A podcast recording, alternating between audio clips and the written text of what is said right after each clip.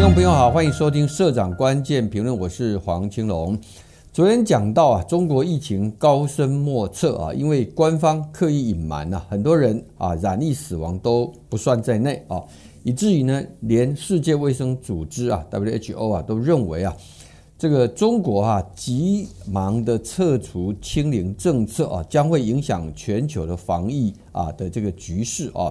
那么啊，在疫情海啸的冲击之下啊，中国啊，明年可能会有超过一百万人呢染疫死亡哈。因此呢，对于啊新冠肺炎呐，能不能够啊把它的这个所谓的国际关注公共卫生紧急事件啊，就是 PHEIC 的这个定位。把它给取消啊，那么现在还为时过早。我们知道，在啊新冠肺炎在二零二零年爆发了之后啊，那么 WHO 啊是经过一段时间的观察，才啊把它界定为是一个国际关注的公共卫生紧急事件。其实当时啊，那么 WHO 也是因为受中国的挟持啊，所以呢并没有啊急着把它定位成是一个国际公共卫生的紧急事件，而现在呢。各国的这个疫情啊，看起来已经和缓了啊，但是呢，中国又爆发了啊，所以要把它结束掉也不容易啊。那么这个也就是说啊，那么呃，这个新冠肺炎的疫情三年前从中国武汉开始爆发，扩散到全球各地，那么现在要真正的结束呢，也得要中国疫情获得改善呢才可以啊。好，那中国疫情到底有多么的严重啊？网络上流传了一份中国国家卫健委啊二十一号会议纪要啊，里头显示说啊，光是啊十二月二十号这一天呐，中国的新增感染人数据推估啊，就直逼三千七百万人哈。那么从本月一直到二十号为止，累计的感染数已经达到了二点四八亿人哈。这个占总人口大概百分之十七点五六啊，全中国最严重疫情最严重的第一名是北京，第二名是四川啊。那么两个地方累计感染率都超过百分之五十啊，而且呢，这个在中国的这一这一波的疫情当中啊，那么已经总共发现了十二种的奥密克戎的变异株啊。那目前主要流行的病毒株有三种，一个是 BA 五。BA. 点五点二，还有 BF. 点七以及 BM. 点七啊。好，这个消息的真假哈，坦白说啊，没有办法辨别哈。不过呢，呃，来自英国医疗资讯分析公司叫做 Alfinity 啊，Alfinity 它最新的分析显示啊，他们认为啊，这个中国有十四亿人口啊，那么接下来将会爆发哈这个世界上最大规模的一个啊新冠肺炎的感染潮啊，那推估单日的染疫跟死亡人数啊将会达到一百万跟五千啊，也就是说会有一天超过一百万人确诊啊，一天超过五千人死亡啊，而到了明年一月啊跟三月的话呢。单日的染疫人数会飙到三百七十万到四百九十万之间啊，而在此同时啊，上海的德济医院呢，二十一号晚间表示说啊，估计啊，在有两千五百万人口的上海，已经有半数会在今年底以前啊染疫啊。那么，中国国家传染病中心主任啊，也是复旦大学的附属华山医院的感染科主任张文宏哈，那么他之前呢，因为啊。呼应说应该要跟啊这个病毒共处啊，曾经被批斗得很厉害啊。那最近呢，因为政策改变了啊，他终于又出现在公众的一些平台上来发言哈。他二十二号说啊，上海疫情啊目前仍在逐步攀升的阶段啊，将会在一周之内达到高峰啊。但是尽管哈这个不管来自这个啊中国的自己的专家或者国际的预测，甚至网络上的消息啊。那么传的这么的严重啊，但是中国官方所公布的一些数据都还是非常非常的低啊。那么呃，单日的新增确诊人数大概都只有几千人啊。那么死亡人数啊，在二十一跟二十二两天，居然连续两天都挂零哈。好，那正是因为啊，疫情讯息已经变成了黑洞啊，那么各种传言呢就纷纷的出现啊，比如说。我们知道大纪元呐，它是属于法轮功的媒体啊，反共立场鲜明啊。它有个节目叫《新闻看点》，主持人李牧阳就在二十一号的节目当中指出啊，说他接到网友爆料啊，说在啊中共中央重要的保健基地北京三零一医院啊的门口啊，在二十一号当天呢塞车了超过一个小时啊。那么手机地图的截图也显示啊，这个医院的周遭啊交通堵塞啊，那么怀疑是不是为了哪一名领导人哈，或者说这个家属有的所状况啊？那么说传出来啊，很可能是这个目前中央政治局常委排名第三的赵乐际跟排名第四的王沪宁啊都已经确诊，因此送到医院去，所以造成了交通堵塞啊。但是现在当然这些都没有办法啊确定啊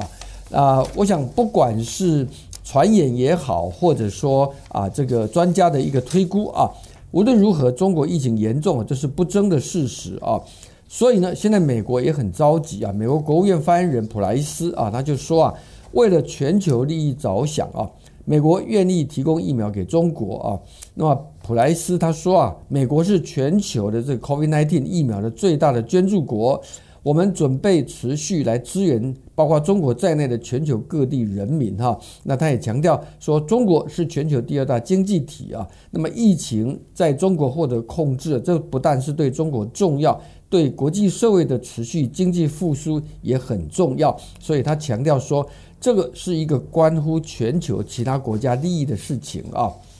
好，那听众朋友，你认为啊，中国会有什么反应呢？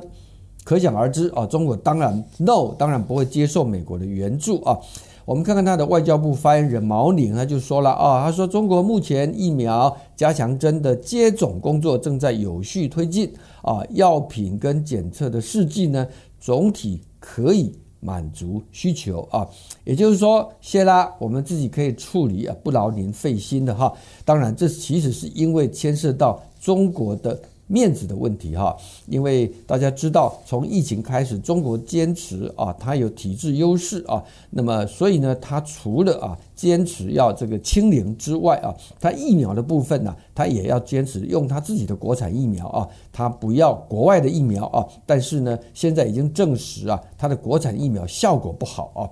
好，呃，不止美国关心啊，德国总统施坦迈尔二十号跟中国国家主席习近平通电话。的时候呢，也谈到了中国当前的疫情哈啊，这个呃，他还说啊，德方啊可以提供中国啊是好几亿剂的 BNT 疫苗啊，BNT 疫苗最近在台湾呢讨论的很热烈啊，现在在德中之间，它也成为一个话题啊。那么呃，他也提到说，德国的防疫主管机关可以协助中国来抗疫啊，但是呢，他这一些话都是被中方给拒绝了哈。中国最后只同意啊。让德国运送少量的 BNT 疫苗到中国，而且施打对象呢，局限在旅居中国的德国公民哈。那同时呢，中国还要求啊，德国要同意让旅居德国的中国人来接种中国的科兴疫苗啊，来作为表示对等啊。好，你看看啊，连疫苗啊，中国都要求要保住习近平的面子啊，你就知道这一次的防疫啊。到底真正的祸首是谁啊？其实美国跟德国啊，之所以啊对中国的疫情这么的忧心呢，主要是因为啊中国的疫情一天不改善啊，那么它的经济就会更加恶化，然后呢就会拖累了包括美国在内的全球经济啊。好，接下来我们就要讲到说啊，那么中国的经济又受到疫情的影响又怎么样呢？我们看到中国中央经济工作会议在上个礼拜刚刚落幕啊。根据新华社的报道啊，会议呢已经没有再出现习近平刚刚在二十大的时候大肆强调的共同富裕啦、反垄断啊等等哈，而是呢强调说要对在疫情期间啊备受监管打压的平台经济来表达支持啊。华尔街日报就指出说啊，中国经济急剧恶化啊，现在他不得不把明年。经济工作重心从过去的追求意识形态呢，现在要落实转回啊，促进增长啊。那么知情人士还透露说，中国当局啊，近期呢也要重新审视啊，关于科技业跟补教行业的政策啊，啊，准备结束啊对平台企业的一个持续调查，而且要允许像网约车啊、滴滴的应用程式恢复上架啊。那么呃，另外像蚂蚁呃。蚂蚁这个呃集团的重新在香港上市，现在大概啊也都会推进的哈。那另外呢，中央财经委员会办公室的负责人哈也将对也向媒体预告啊，说啊政府将会有政策来支持买房啊，而这个目的啊都是为了拯救现在已经面临垂危的一个经济啊。但是呢，中国的官员哈还是习惯粉饰太平哈。那么，呃，中央经济工作会议的转风向转转转变，其实已经啊呈现了说中国现在经济是啊这个已经面临到一个啊非常严峻的一个局面啊。但是我们看看他的官员怎么说的哈。呃，中央财经委员会的办公室的副主任韩文秀啊，他前两天说啊，说预计啊今年二零二二年中国经济总量会超过一百二十兆人民币啊，就是大概一十七点二兆美元哈。那么，呃，不过呢，我们如果对照啊中国官方的数据啊，二零二一年它的 GDP 啊是一百一十一一一四点四兆美呃人民币啊，如果按照韩文秀的这个说法来推算的话呢，那就是说今年中国经济增长率啊要达到差不多五趴啊，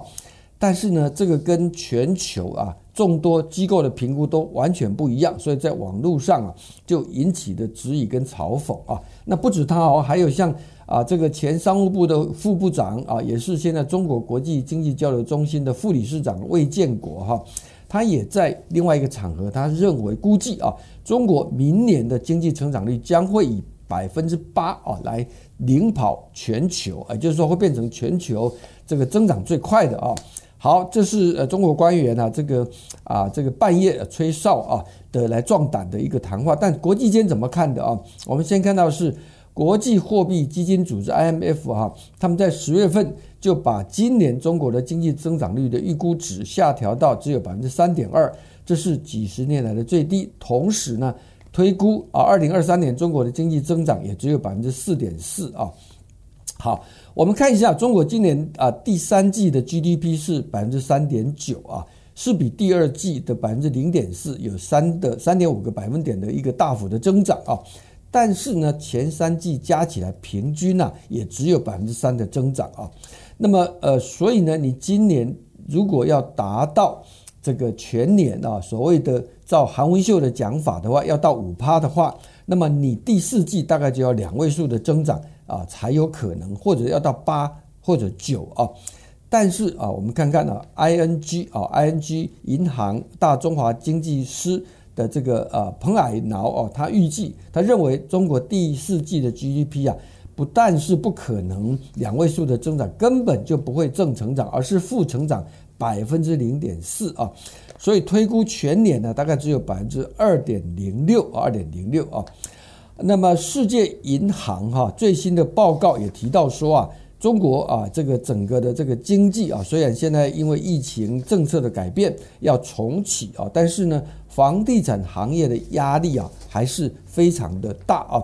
那么呃，会对整个宏观经济啊，还有金融系统产生广泛的一个冲击啊。所以 IMF 预估的是今年中国的经济增长率是二点七。啊，明年大概是四点三啊，啊，这两个数据啊，都比啊这个去年啊之前哈、这个啊 IMF 对中国的经济的预测都下调了，一个下调零点一个百分点，一个下调零点二个百分点啊。好，所以呢，不管是像国啊 IMF 啊，或者是这个啊世界银行，或者是这个 ING 啊这一类的啊国际组织啊，或者跨国集团他们的预测啊。中国的经济都不可能啊，在今年有所谓的五趴的成长，或者说明年会有八趴的成长啊。所以呢，针对韩文秀跟魏建国这一些中国高官的啊这种供销为哈，新浪微博上有不少人啊就在质问说，你这数字是怎么来的啊？而在外外外网 Twitter 上面的批评啊，就更直接的哈，有人嘲讽说啊，这些数字啊全部都是靠编来的哈。啊、呃，其实啊，疫情影响经济啊，这可以说举世皆然的哈。但是呢，中国因为体制不透明啊，这使得啊放宽防疫之后的疫情啊变得高深莫测，连带也使中国的经济啊就变成莫测高深哈。怎么来评论这样的现象？我想只有那一句话，叫做厉害了我的国啊。